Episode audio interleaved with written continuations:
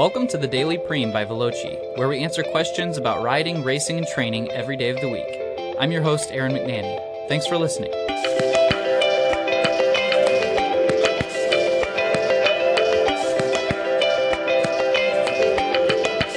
Hey everyone, welcome back to the Daily Prime. I'm Aaron McNanny. Today we're going to be talking about tires. So let's get into it. There are three major type of tire designs. Okay, so there's your clinchers, uh, and I'm going to call these clinchers with tubes. You've got clincher tubeless, and then you have tubular. So there are some other options out there on the market. Uh, they even have some that are sort of like flatless nowadays for uh, the hybrid riders out, out there that are more commuting for work. But we're going to stick with these major three and we'll just do a quick overview of them.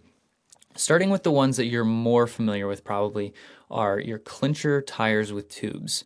Um, these utilize a bead that runs along the bottom terminus of the bike tire, and it kind of, when it's pressurized with the tube inside, it pushes against the inside of the rim and it kind of clinches it there so that the tire stays in place and it doesn't move.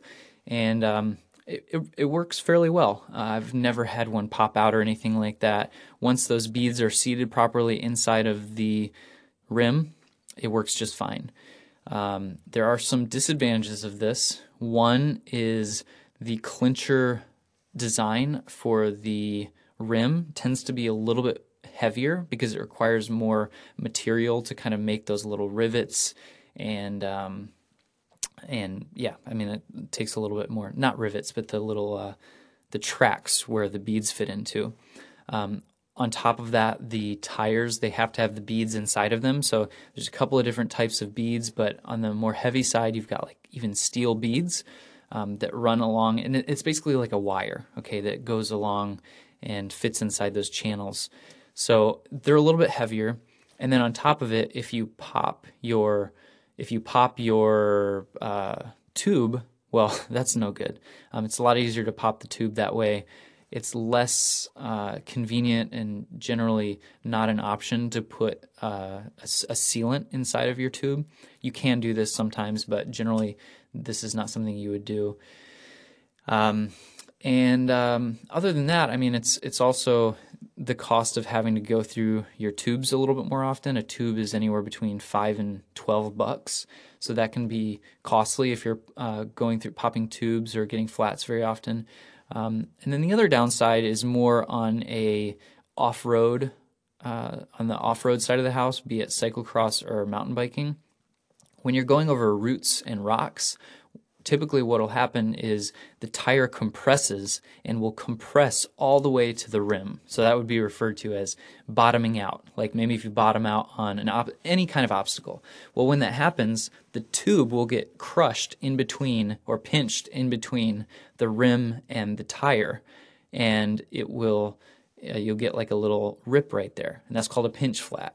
And it's one of the probably one of the biggest reasons why people won't run these tubeless tire, uh, the tube tires uh, on the off road is because you run over so many obstacles when you're mountain biking or or riding cyclocross that you just will keep on getting pinch flats.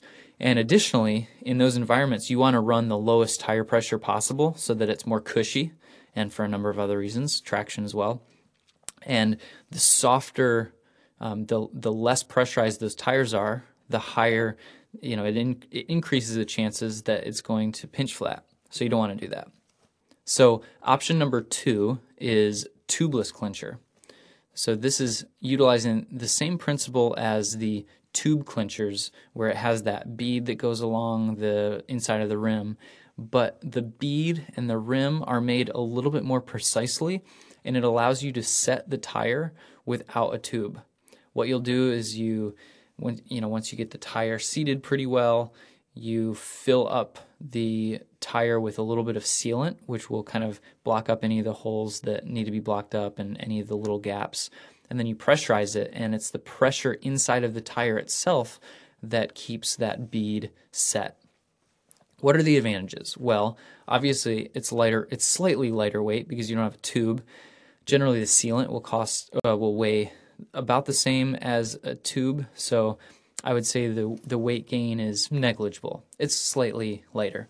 Um, but then on top of it, you can run lower pressures because you don't have the chance of pinch flatting. If your tire and your rim contact one another, you know, by being compressed, there's no tube there to get pr- to get pinched. Now, what may happen is what's referred to as a tire burp. This is uh, one of the downsides of a tubeless tire is anytime your tire compresses that much, there's a chance that the rim will be unseated from the from the tire or the tire will become unseated from the rim momentarily. And when that happens you can lose a little bit of your tire pressure or even all of your tire pressure from the tire. So obviously that's basically like getting a flat it doesn't happen as often and i would say it's it's less likely the larger your tire the more volume of air that you have in your tire it's more likely when you are running it on maybe like a cyclocross tire because it's a less volume of air and a less pressure of air, lesser pressure of air. So, anyways, so there's the two clincher types. So you have clincher tubes and then clincher tubula, tubeless, and then you have your tubular tires. Tubular tires are generally what most uh, pros are riding in the road scene and what uh, most pro, what all pros are riding in the pro cyclocross scene, but uh, I would say even most amateurs would prefer to run tubular in that scenario as well.